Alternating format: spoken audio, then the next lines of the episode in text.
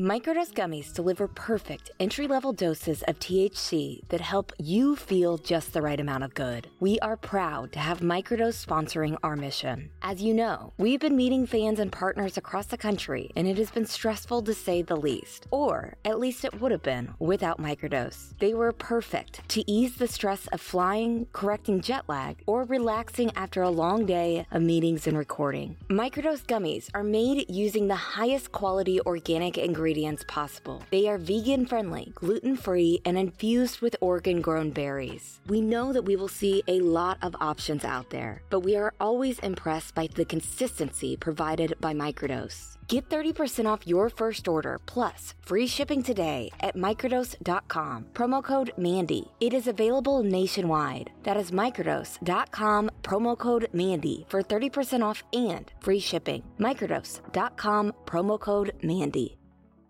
Have you ever wanted to chat with a CIA analyst about how to spot propaganda campaigns, or maybe learn what it is like to be a real life private investigator? I want you to check out Jordan Harbinger's podcast. He has an undeniable talent for getting his guests to share never been heard before stories and thought provoking insights. Check out Jordan's conversations with Thomas Erikson about how to protect yourself from psychopaths, or his chat with Renee DiResta on dismantling the disinformation machine. Without fail, he pulls out tactical bits of wisdom in each episode, all with the noble cause to make you a more informed, critical thinker to better operate in today's world. There is so much here. There's just so much here. You can't go wrong with adding the Jordan Harbinger show to your rotation. It is incredibly interesting. There is never a dull show. Search for the Jordan Harbinger show. That's H A R B as in boy, I N as in Nancy, G E R on Apple Podcasts, Spotify, or wherever you listen to podcasts.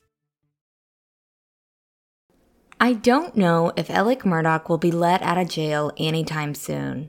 But on Monday, Judge Allison Lee heard shocking arguments and testimonies from both sides of this never ending saga. Monday's hearing was a roller coaster ride, and we need to talk about what went down and why it's important. My name is Mandy Matney. I've been investigating the Murdaugh family for almost three years now, and this is the Murdaugh Murders Podcast with David Moses and Liz Farrell.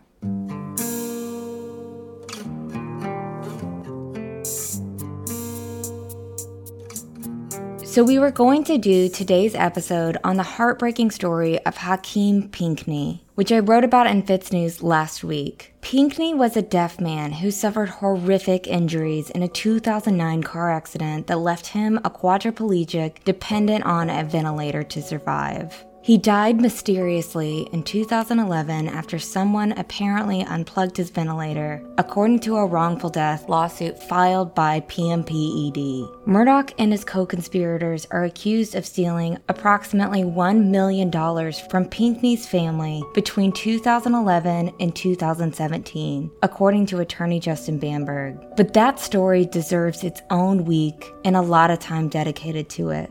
And we will get to that soon, I promise. This week, we have to talk about everything that went down during Monday's bond hearing.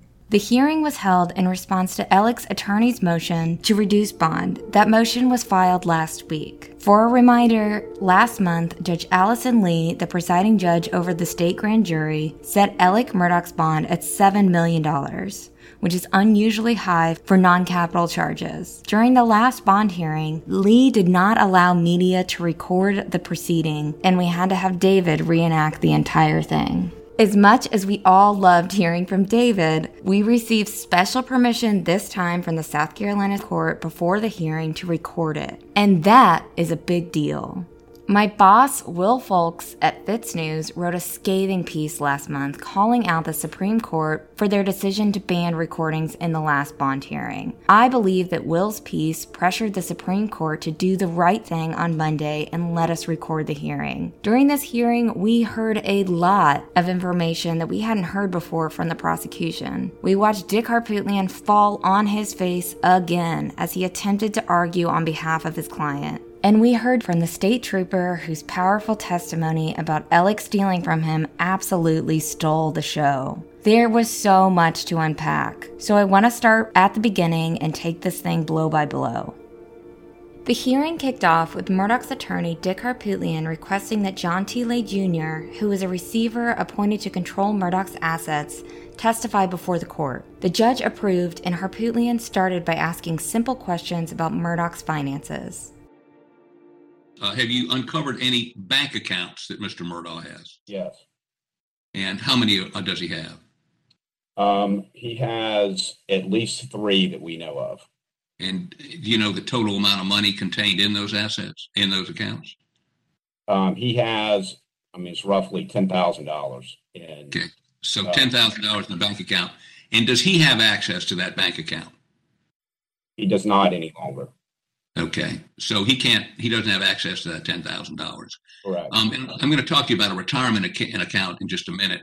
But other than that retirement account, does he have any liquid? By that mean, does he have any cash anywhere that you know of? By that definition, no. I mean, I, I know the retirement account and we know the ten thousand dollars. Um, Okay. In a, I'm at a state bank account. Now there is there are pieces of real estate in which he has an interest, correct? That's right. And is he in a position to liquidate those, or would the receiver object? Um, and would the court, uh, uh, in your opinion, substantiate that objection? I mean, the way that process works, no, he cannot liquidate. We can liquidate, and then you know, if he he would not be able to do that without court approval. The court, Can he our borrow one? Can he- control, District has control, and Judge Hall is in charge of the process. Can he borrow on any of those assets? He cannot encumber his assets. He can't encumber them. He can't sell them. Uh, he can't borrow against them. And so, uh, and let's talk about. He does have a retirement account um, for about two point one million dollars. Is that right? That's right. Uh, two point two, maybe. It depends on what the market's doing right now, but that's roughly what it is. So we learned here that Alec is not impecunious, as his lawyers have said. In fact, according to testimony, he has 2.2 million in a retirement account, plus the $10,000 in another account, plus $360,000 from Randolph's retirement account, plus other trusts left to him by Randolph that appear to be protected from the receivership, plus Maggie's estate, and plus several properties that are owned by Alec and Alec's LLCs. That is not someone who is impecunious. Turns out Mr. can't pay his phone bills with $10,000 in the bank, can actually pay all of Hampton County's phone bills if he wanted to. We'll talk more about this in a bit, but the main thing to note here is that it's kind of strange that John T. Lay was called as a witness for the defense. Dick Harpootlian, in an effort to make Alec out to be the little orphan Annie of Richland County Detention Center, was clearly using the very thinnest slice of the truth, which is that Alec does have, in fact, a bank account, and it does, in fact, have less than $10,000 in it, without mentioning the parts about how Alec is actually quite the daddy warbucks. So again, we're seeing evidence that the good old boys continue to operate on the assumption that no one will have follow up questions about what they're saying. Next up, prosecutor Creighton Waters with the South Carolina Attorney General's office cross examined receiver John T. Lay. uh, first of all, you mentioned some of the uh, real estate in which he may have an interest in. Can you very generally just describe um, that real estate for us, please? He has, um, I believe it's four parcels of land in Berkeley County. He's got an ownership interest in a beach house. Um, he has some ownership in what are small islands in and around Beaufort County that are, um, I don't think there can be any improvements on those pieces of property, but we're trying to understand what the, what the value is of those pieces of property, but it's, that's not very significant, that portion of it. But Berkeley County and the beach house are the primary, uh, real estate holdings that he has. All right, and uh, just without getting into figures, is it fair to say that those assets uh, have substantial value? Uh, we think so, yes. All right. And uh, you mentioned before that he is currently the beneficiary of his wife Maggie's estate. Is that correct? Yes. And uh, what would you say is, uh, from your review, is the primary asset in Maggie's estate? Uh, Moselle, All right. And uh, Moselle, that would be the family property of Moselle. That's in her name. Is that correct? that's right. Is the value of Moselle uh, significant in your judgment? Substantial? Yes, we don't have a precise appraisal yet um, because that is obviously part of her estate, but that'll be something that we'll be working towards. But it, it appears to be a substantial asset, yes. All right. And then you mentioned the beach property. Would that be the property at Edisto? Yes, And currently, half of that interest would be in Alec Murdaugh, and the other half would be uh, in the estate, essentially, of Maggie Murdaugh. Is that correct? That's right.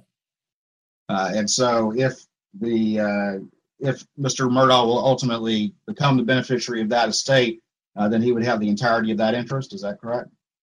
Yes, So, first, these uninhabited, basically undevelopable islands in Beaufort County that are owned by Alec and in some cases co owned with an assumed drug trafficker who is now deceased. We're continuing to look into this, as well as other complex real estate transactions and suspicious deals involving Alec and some of his former law partners. Lay's testimony about how they're trying to understand the values of the islands well, sometimes the property's value isn't about money. Sometimes it's about what a Shady Boots attorney and his Shady Boots friends can do with that property. Like I said, more on this later. Another thing that's interesting here is that Dick's witness fully backfired on him. He should have pulled a my cousin Vinny and asked the judge for permission to treat Mr. Lay like a hostile witness, because Dick's star witness has just made it even more clear here that Alec isn't broke. Dick's star witness has made it clear that Alec's assets are substantial and his financial history is incredibly complex. Harpootlian had a few follow up questions for Lay. After clarifying that Alec can't use any of the assets discussed due to the receivership, Dick asked one more question. Uh, you were asked about Paul and, and Maggie. There was no life insurance for either one of them, was there? not that we've been able to identify, that's right. Okay. Raise your hand if you think Alec, a greedy personal injury attorney who basically admitted to insurance fraud in September, didn't have a life insurance policy on his wife. I just want to chime in real quick here and say that John T. Lay and Peter McCoy are still looking for any life insurance policies. And that if there is a life insurance policy, well, Alec and his crafty elves on the outside certainly wouldn't want that to be found. Given that he's a person of interest in two homicides, and given that our sources have told us there's direct physical evidence that ties him to these double homicides, and given that, quote, life insurance policy is literally the motive of every murderous husband on the Oxygen Channel. At the end of his turn, Dick doubled down yet again on his poor, poor Alec strategy. Your Honor, um, having developed those facts, I'd like to address a few more things, a few other things, if you will, um, in our motion for bond reduction. I would note that um, what you've heard is there's no liquid available assets for Mr. Murdaugh to post for bond. If Your Honor sets a surety bond, um, he would be required to either post property, he has none, or to pay a bondsman who will require two things. One, approximately 10% of the face amount of the bond, and then be able to secure it with assets, which again, he can't do. So any, any significant surety bond will be the same as no bond.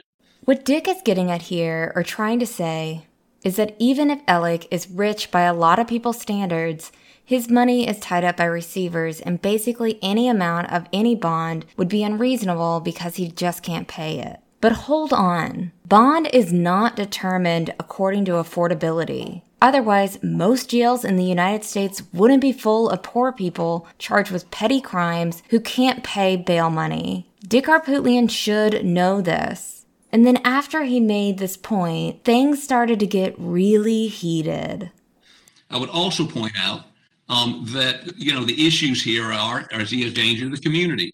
There's no evidence whatsoever that he poses a physical threat to anybody, and we hear from the attorney general that this victim feels th- threatened or this victim has been called a rat. Or I mean, he's in the position to indict people for obstruction of justice if, in fact, that's going on. These unsubstantiated rumors uh, are not enough. To, by the way, uh, my client has been sitting in jail uh, he hadn't been in a position to threaten anybody. Uh, every word he says on the phone is being recorded.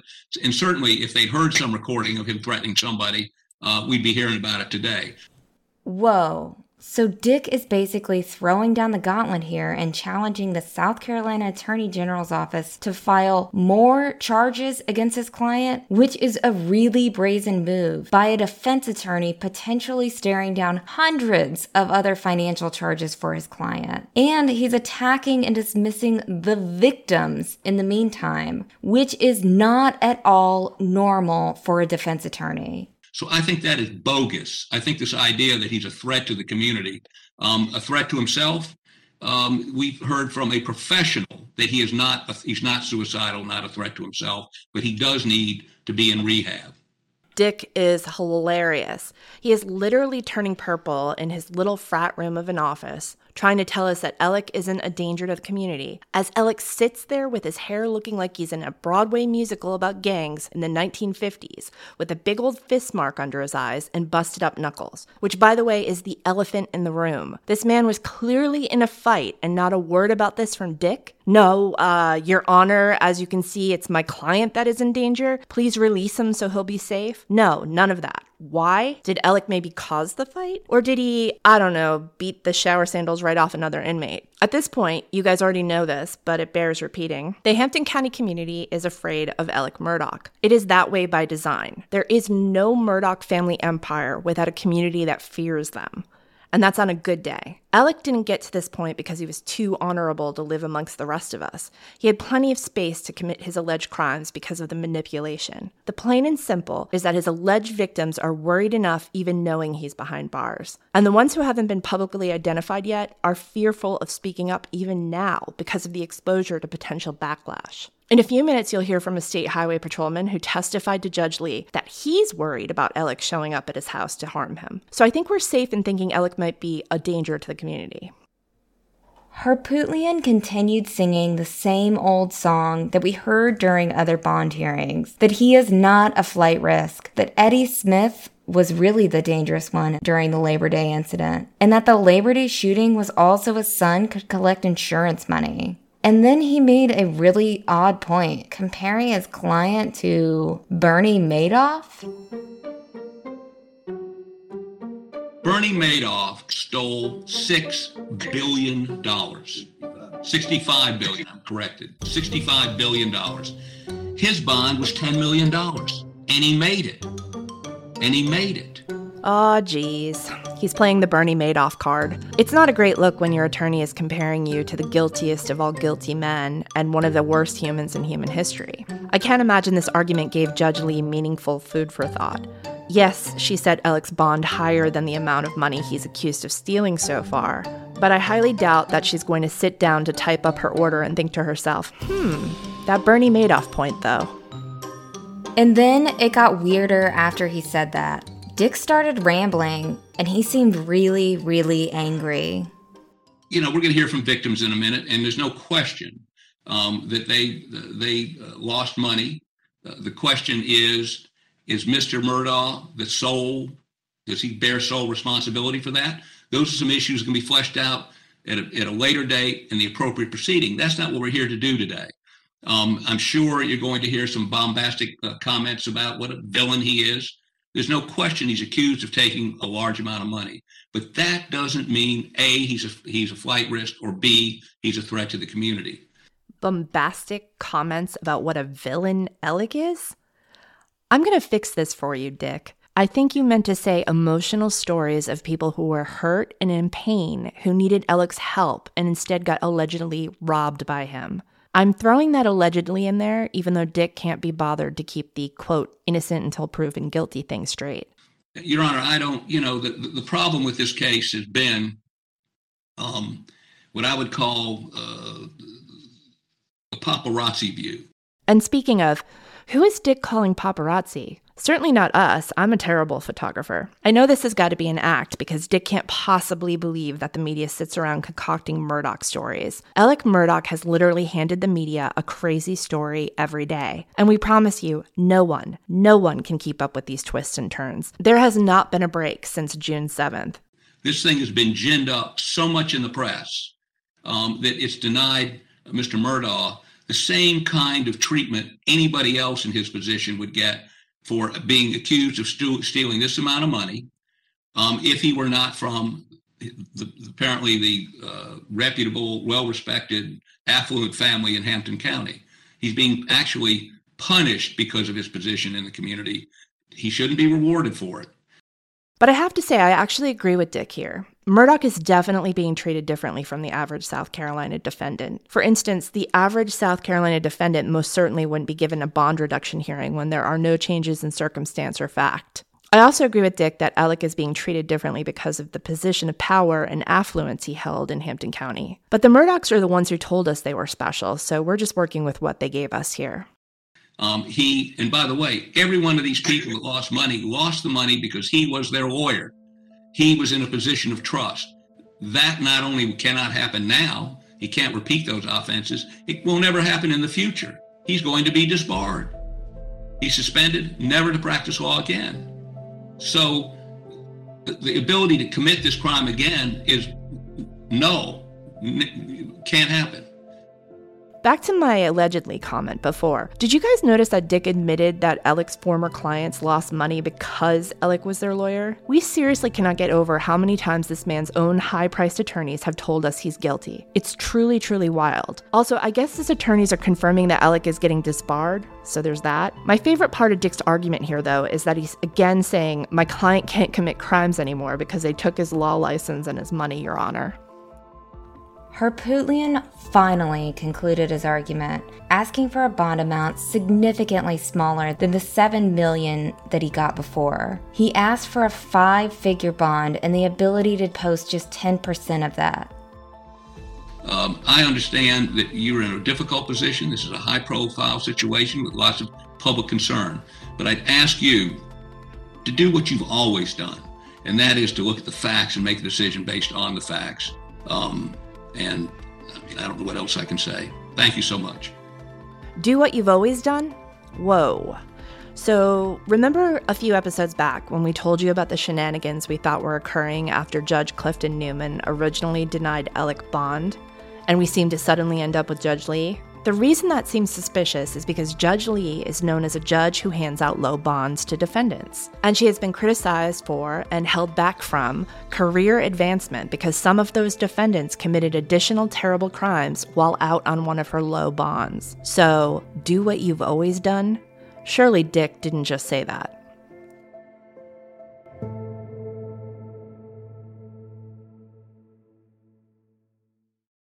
Whether it's David surprising me with a sparkly anniversary gift, or we're finding something special for our moms, or even if I'm picking out something for myself, sourcing it from BlueNile.com makes me feel super confident about jewelry purchases. Blue Nile offers thousands of independently graded diamonds and fine jewelry at prices significantly below traditional retail. Blue Nile offers peace of mind with every purchase, with some of the highest quality standards in the industry. From technical questions to budget suggestions, they are here to help you find a piece that you can feel great about, whether you are gifting it to yourself or someone else. If you have questions, Blue Nile's jewelry experts are on hand 24 7 via phone or chat. I love that I can ask about Blue Nile's sustainability practices and all the details concerning each spectacular stone. Experience the ease and convenience of shopping Blue Nile, the original online jeweler. Go to BlueNile.com today. That is BlueNile.com. As y'all know, we're out on the West Coast connecting with fans, meeting with partners, and having a little fun too. All the planes, trains, and automobiles can be stressful, but do you know what's going to keep me comfy and confident along the way? You guessed it, Vuori. And Vuori makes a fantastic gift for the people in your life who deserve the most comfortable and versatile clothing. Vuori is an investment in your happiness. For our listeners, they are offering 20% off your first purchase. Get yourself some of the most comfortable and versatile clothing on the planet at vuori.com slash Mandy. That's V-U-O-R-I dot com slash Mandy. Not only will you receive 20% off your first purchase, but enjoy free shipping on any U.S. orders over $75 and free returns. Go to vuori.com slash Mandy and discover the versatility of Vuori clothing. After Harpootlian's heated speech, prosecutor Creighton Waters was up next. Waters made the point that we made earlier that the law does not factor in your ability of paying when determining what is an excessive bond. And again, Waters argued that Murdaugh meets the requirements of a high bond. We not only have flight risk, but we have danger to the community. And the word I want to use that I've used before about Mr. Murdaugh is unique. And he poses a unique set of circumstances, Your Honor, that I think really justifies and supports the decision that you've already made and from which there's been no change of circumstance identified uh, by the defendant here today. And again, Creighton Waters said that the Labor Day shooting incident, when he allegedly hired Eddie Smith to shoot him for insurance money on the side of the road, was a perfect example of why Murdaugh was and is still a danger to the community. Uh, but that scheme uh, is just highlights what uh, what we've been saying all along is that this unique case where we have a man from such a powerful family, uh, from the heights of power, the heights of success in the legal profession here in South Carolina, who has come to these particular circumstances and is facing these allegations, that tends to make one, in my uh, experience uh, more dangerous and more unhinged than perhaps someone who's got a lot more experience and has been in this position before. And we actually saw that actually happen here with what happened on the side of the road. So his own actions have shown that he represents that danger uh, to the community. And not only that, of course, he involved others in these acts, which uh, adds to the danger that he is. On top of that, we have to add his supposed uh, opiate addiction, and not just any drug addiction, but opiate addiction. And, Your Honor, I know that your experience, as much as mine, is that opiate addiction is the most dangerous kind. It is the most powerful. And of course, anytime someone who's an opiate addict uh, uses opiates, uh, they are playing Russian roulette. Um, and so, just that particular addiction there um, is dangerous more so than the norm. And then, when you add it into the cir- circumstances that he finds himself in, uh, that just heightens the danger.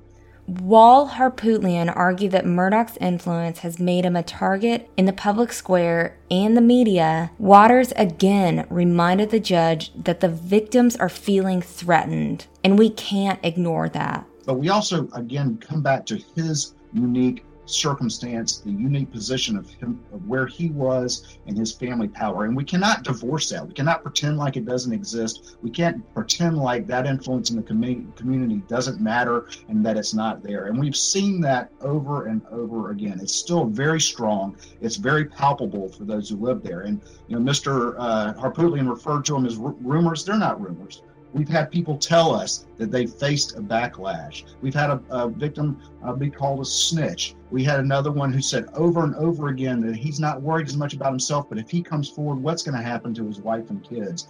Uh, that is a general theme that we have felt throughout this case, and it is indicative of the the power that this man um, exercised. And a big part of that as well is what we also hear is that they still struggle with the fact that they thought he was their friend.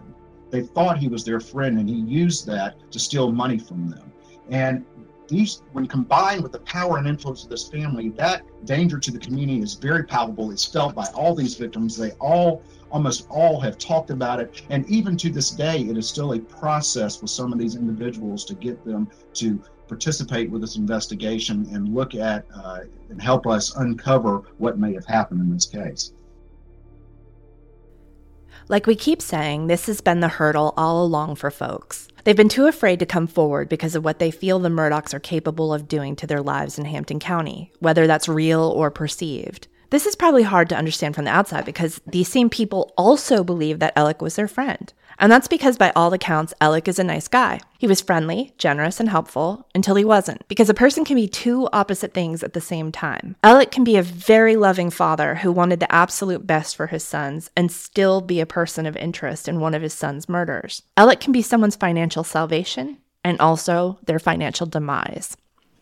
Then Waters briefly went over some numbers that he said also make Murdaugh a threat. He is to date, to date, accused of stealing uh, over 6.2 or misappropriating over 6.2 million dollars.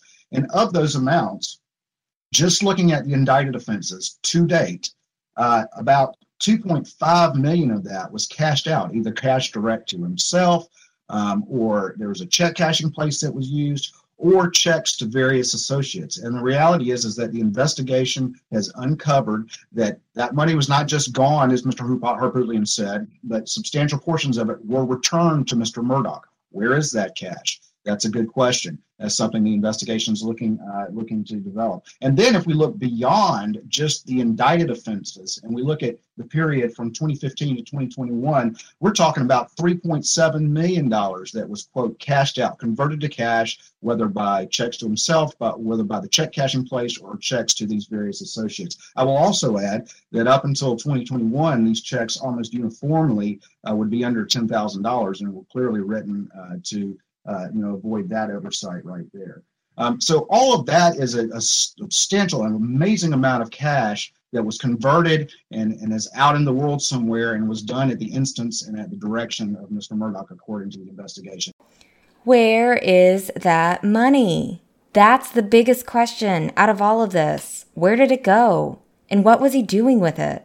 And in the middle of that argument, Waters dropped a bombshell that could come into play later on. Waters said that investigators have been listening to Murdaugh's jailhouse calls, and it sounds like he's trying to get his family members to move money around. And then on top of that, let's talk about uh, the testimony that we just had with the receiver. We do have a $2.2 million uh, retirement account that's being discussed. Uh, we have cited in the jail calls. He is um, talking about that retirement account all the time. He's talking about, oh, I can borrow against it, uh, but I don't want to have more interest in the penalty, and we got to make sure that the creditors can't get to it. Uh, these were his own words. You know that part of your brain that kicks in when you're about to do something bad? The part that says, mm, you might not want to do that because there could be consequences, and also I'm being recorded. I don't think Alec has that. Alec has lived his entire life believing he was the prince of the country gingers, and it is well established in low country lore that the Murdaugh boys could get out of whatever nonsense they got themselves into. I know that Alec isn't seen as a genius by his peers, but I don't believe he doesn't know that jailhouse calls get recorded. I just think he's so used to having someone come behind him with wet wipes and a broom that he doesn't even notice what a mess he's making of things. During the hearing, Creighton Waters threw doubt on Alec's drug problem by calling it a, quote, supposed opiate addiction, which I think is the first time we're hearing someone part of the investigation publicly question that. I bring this up just to say, as we've said before in other iterations, that maybe Alec's actual addiction is to taking money, or maybe even just to money. To say the things that he apparently said on a recorded phone call that he has to know investigators are listening to with bated breath, that's a sign of someone who can't help himself, right? Someone who is so consumed with the idea of keeping all the pennies to himself that he overlooks the fact that he's incriminating himself further. This man that Dick and Jim wanted us to believe in the last Bond hearing is sorry for his actions and is making victims whole again, is actually devising more ways to keep money away from those victims. But this is an individual that we listen to in the jail calls, and he does not at all, when we listen to those jail calls, seem to be one who is destitute, who has less than $10,000. It's very clear. He is telling relatives, go ahead and spend money. I've already worked it out. I'm going to pay you back. Go play golf. Here, you need you need me to send you four or five thousand dollars. I don't want you to have to play golf without at least being able to get some drinks at the bar and a souvenir shirt or get a shirt. This is what we're hearing, and we've we've heard that even to a call today, uh, where uh, he is talking about go ahead and spend this, go ahead and spend this. I'm going to pay back this other relative that's loaning you this money. So this is not a man who is that concerned about spending money. And we'll be right back.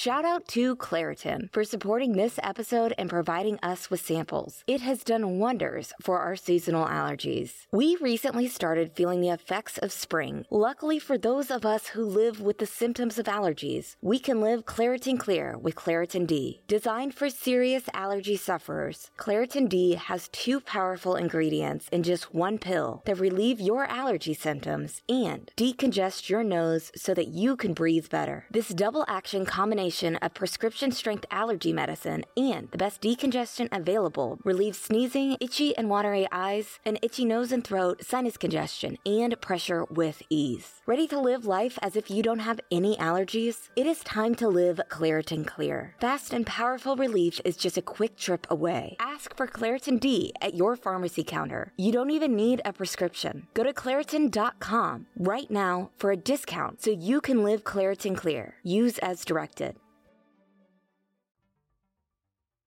Hey, True Sunlight listeners. I am here to tell you that there is no reason to panic the next time you are searching for the perfect gift. You can now use gift mode on Etsy. Gift mode on Etsy takes the stress out of gifting so you can find the perfect item for anyone on any occasion. There is a lot of pressure around gifting. I usually have a hard time thinking of gift ideas for David, and sometimes I get super stressed trying to find the perfect thing. But now, with gift mode on Etsy, I can search hundreds of gifting personas and find so many incredible items. David is the foodie in our family, and I found the perfect new knife set that had him smiling and dancing in the kitchen. The other cool thing Etsy is a marketplace, not a seller, retailer, or manufacturer of goods. Entrepreneurship is very important to us, and we are proud to support the independent sellers and shops on Etsy. Need to find the perfect gift? Don't panic. Try gift mode on Etsy now.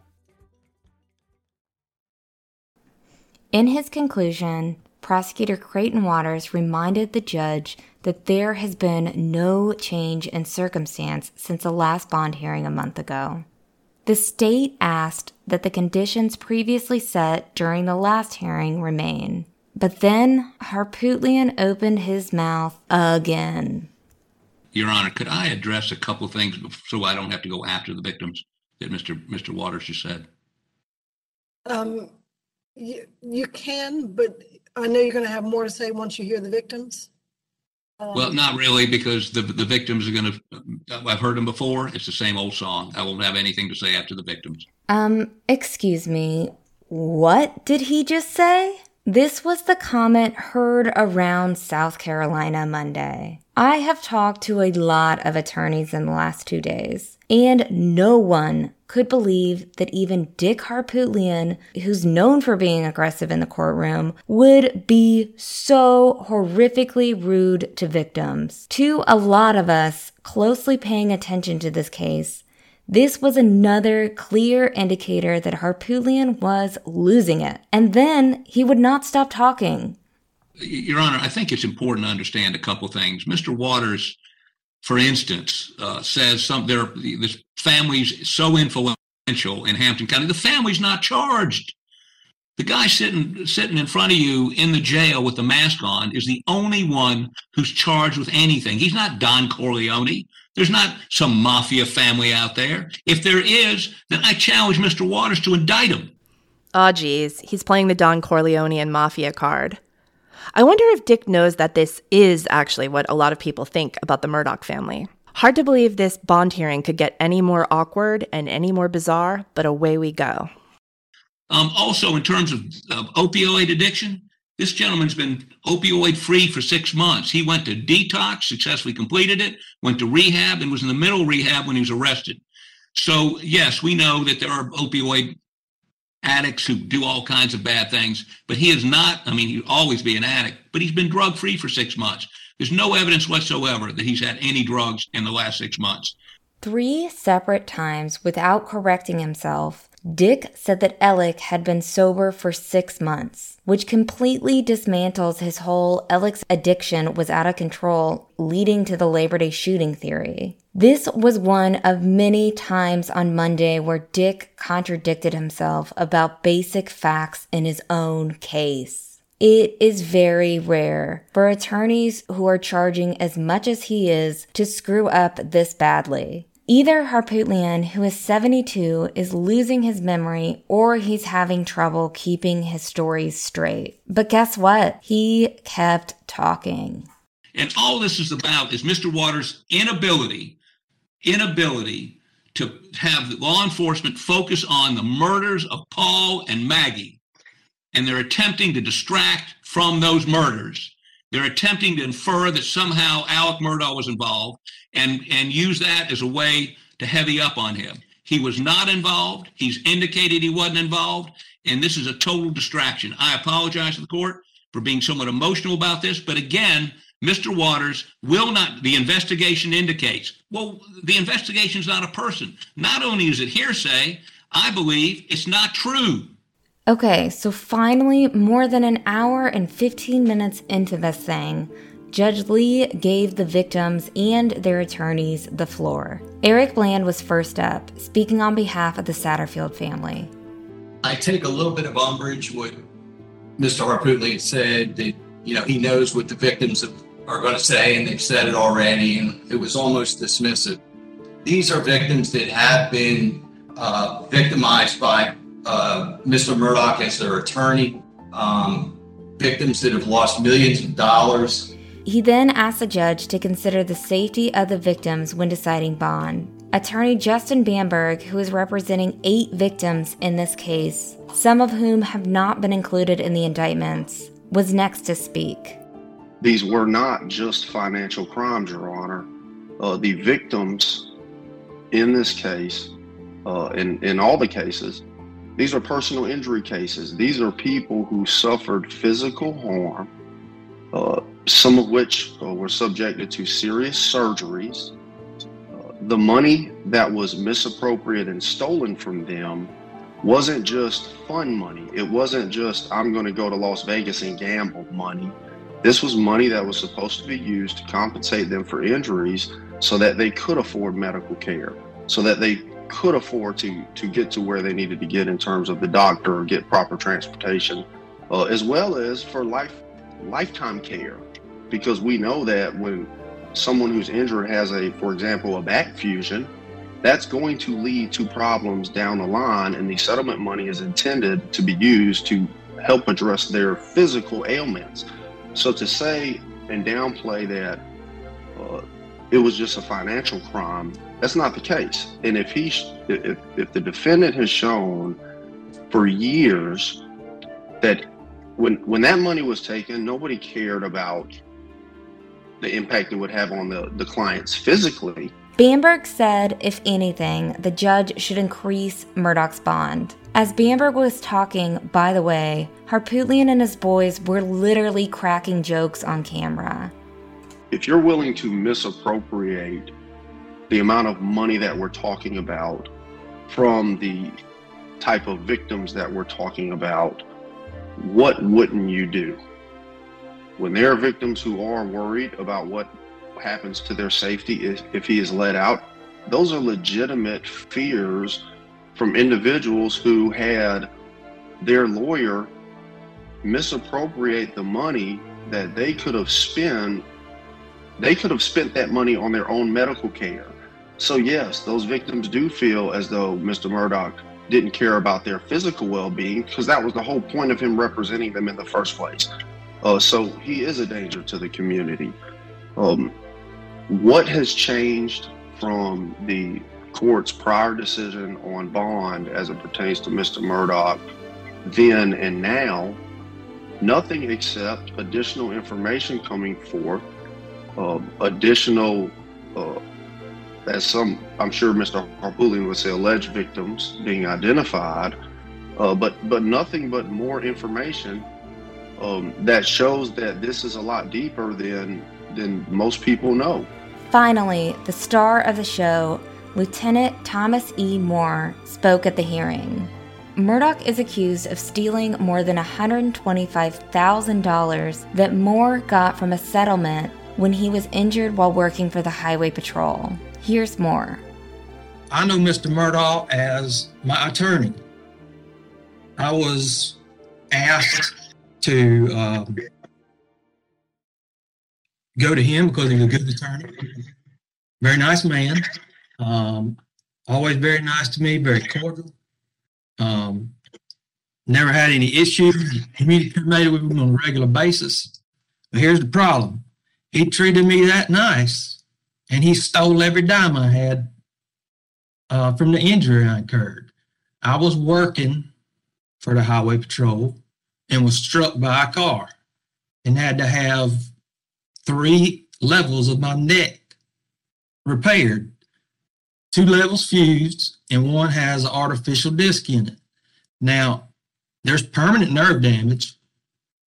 There's no question about that. And the injury is only going to get worse. It's not going to get better. So, what is going to happen with me is I am going to have to leave and retire at some point. I'm not going to have a choice in whether I can stay or not because of my injury. Um, we're talking about money. Uh, look, we don't have to talk about all the money, but look, there's a hundred thousand dollars that came from my insurance company that I'm finding out now that I probably wasn't even required to deposit at that law firm, and I was given bad legal advice. That money is was never even deposited in that law firm's account. The same day that I took the check there, it was taken to another bank and it was cashed shortly thereafter. Moore, speaking in uniform from his desk at the Highway Patrol, said that he didn't want to still be working, but he had to because Alec Murdaugh stole from him. I don't think Alec and his attorneys saw this coming. Lieutenant Moore's testimony was unbelievably strong and incredibly pointed, not just because he's a law enforcement officer, but because he was the living, breathing example of what we've been talking about this whole time. And he wasn't afraid to go there with the truth. In his speech, Moore said something that a lot of us have been saying all along. So I guess my thing is if he didn't have money, like some people are saying, and there's so many questions about money. How does he have all these attorneys? These attorneys I've seen on TV and in the newspaper, but I couldn't afford to hire them. So how can he if he don't have any money? And then the veteran police officer said that he felt Murdaugh was a threat, both financially and physically. And that is a big deal. But clearly, he's a financial threat. He can get out here tomorrow. He may not con me or you or somebody else. He gonna con somebody. He's he's got a way of getting money. He's not dumb. And you know, as far as uh, he's a financial threat, in my opinion, physical threat as well. Would I be surprised if, if he or somebody related to him showed up at my house with a gun? Absolutely not. Um, I think there's enough questions that his bond does not need to be reduced because all of a sudden, uh, Earl Mr. Murdaugh don't have no money. Well, guess what? I don't either. I can't pay my medical bills. And I'm going to be forced out of this job because of my injury.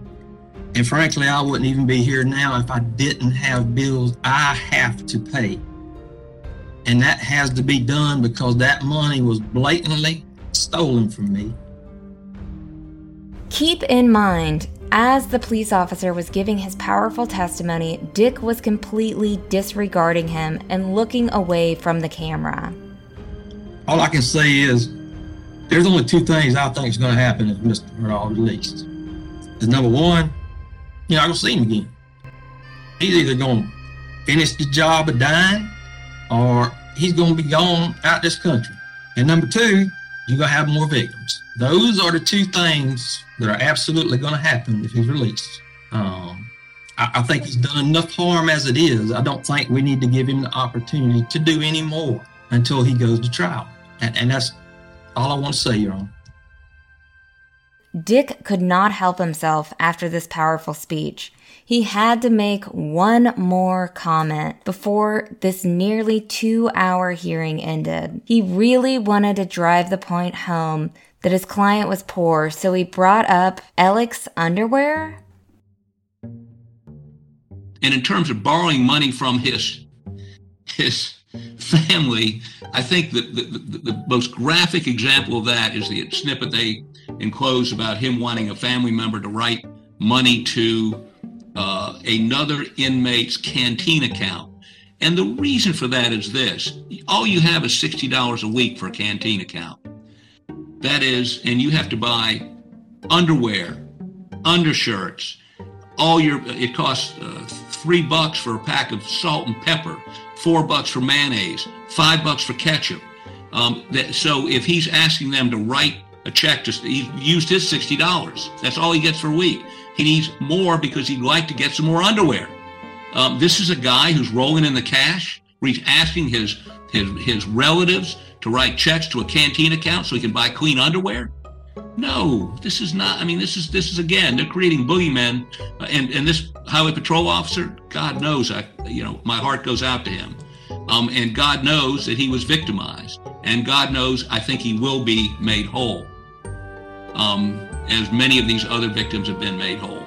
Uh, what I what I would suggest is that that has nothing to do with bond if danger to the community is getting yourself shot in the head, then I challenge Mr. Waters why he hadn't alleged that Eddie Smith, who did the shooting in the head, isn't a danger to the community. And secondly, if there are assets out there, it's not speculation that he has access to to use to post a bond.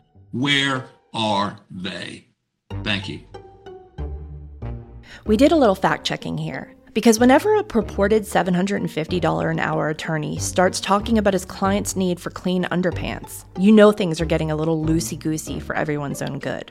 Dick gives us some unsolicited insight here into the inside operations of Alec's jail life. Looks like Alec has been instructing family members to put money in other inmates' accounts. For more than a month now, we've been waiting on a FOIA request to come back from Richland County, in which we asked for a long list of items, including a list of who has been depositing money into Alec's account. Could Alec be asking for the money to go into another inmate's account to avoid scrutiny? Maybe. But the prevailing theory out there right now is that maybe this money was for protection. Dick told the court that the reason Alec wanted money to be deposited into someone else's commissary account is because inmates are only allowed to have $60 a week deposited into their commissary accounts. Dick is basically trying to tell us that this is cramping Alec's style, so he devised a workaround to get himself clean underwear. This was a very strange rant. It was almost as if Dick forgot where he was and started giving us his Senate floor speech on the privatization of jail commissaries and the travesty of overpriced condiments. At any rate, on Tuesday, we asked the Richland County Public Information Officer whether there was a limit on how much money can be deposited into commissary accounts each week at the Richland County Detention Center. She told us no, there is not, which means Dick appears to have made up an entire story about Alec's drawers. Maybe this is just the story he was told, or maybe it was fan fiction. Who can tell? Judge Lee, like the rest of us watching, appeared to be overwhelmed at the end of this hearing and she said she will issue a written order with her decision on bond. While none of us can predict the future in this story, we have asked a lot of sources what they think will happen here. And across the board, everyone agreed that it is highly unlikely that Lee would significantly lower Alec's bond. So after the bond hearing, we spoke to attorney Eric Bland, who busted this thing wide open back in September. I think the circumstances actually, you know, for them got worse because one, I thought Dick's statement about that it's the same old, same old from the victims. I heard it. I don't need to respond. It actually wasn't because they had not heard from Justin Bamberg and the people that he was speaking on behalf of, and they certainly never heard of, you know, from Patrolman Moore and the circumstances that he felt that he was actually in danger. So I think the situation actually boomeranged the opposite way for Dick and Murdaugh. I think the situation got worse. Bland told me that he could not see Judge Lee changing Alec's bond significantly or at all. And the reason is there hasn't been a change of circumstances. He didn't have money a month ago. He has the same not money this month. You know what I'm saying? He never had money. So what are the changed circumstances? Is it just because he's been in jail 30 more days? You know, it's always going to get worse for him because I think what you saw is these victim impact statements. And when these victims testify at his trial, I mean, he, he is, he's in trouble. There's no defense to this, uh, to the crimes of these thefts. Eric Bland, along with several of my sources, could not get over the fact that Dick was so disrespectful to the victims on Monday. I don't know where Dick's gone with this. And then for Dick to to to cast doubt on whether people are uh, that their safety is in danger, how dare he say that? There's my clients get uh, strange looks at the grocery store from people that used to be friends with them um, Alex still enjoys a healthy uh, percentage of people in Hampton County that like him. Sure, there's a lot of people now that don't like him, and there's a lot of people that are probably saying, "Oh, I'm so glad that you know he's finally getting it what he deserves." But he's got friends there, people that he's really helped out, and you know, my clients get eyes from people like, "Really, you when are you going to stop? When's your lawyers going to stop? You know, we're suffering here in Hampton County. And, uh, you know, even Patrolman Moore said that he doesn't feel safe at times. So those are very real things. And so for Dick to say, well, these people need to come forward and, and bring their charges. No, people are afraid to come forward. That's the whole point of this. That, you know, it took a tremendous amount of courage for the Satterfields to come forward and do this.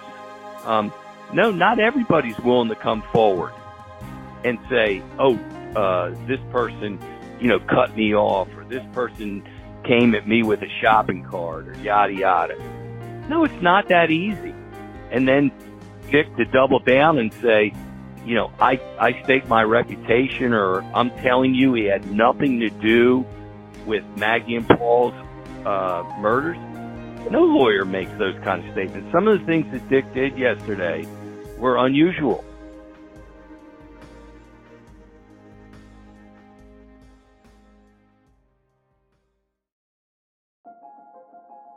So there was a point in Monday's hearing when Harpootlian flipped a switch, and he got this look on his face and fire in his eyes like this was very, very personal to him. Like maybe he was watching his whole reputation and career collapse, and he was about to lose another bond hearing on an international stage. As Justin and Eric both said, Harpootlian failed to even address the one thing required for bond reduction, which is a change of circumstances. Instead, he just gave the judge the same old song. In fact, it's ironic that Harpootlian dismissed the victims and said that they were singing the same old song that he's heard over and over before.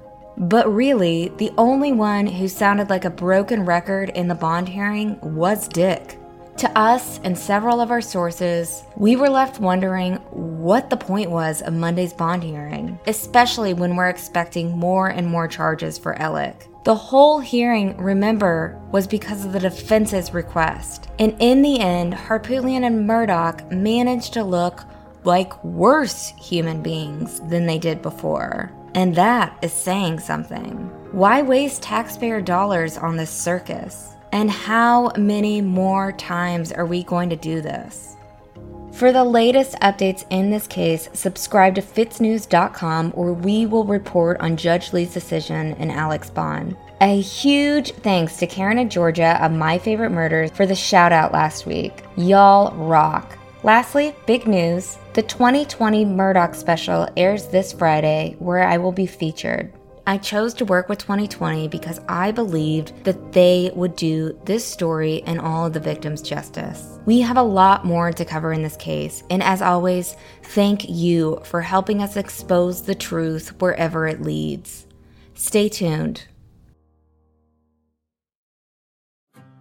The Murdaugh Murders podcast is created by me, Mandy Matney, and my fiance, David Moses. Our executive editor is Liz Farrell. Produced by Luna Shark Productions.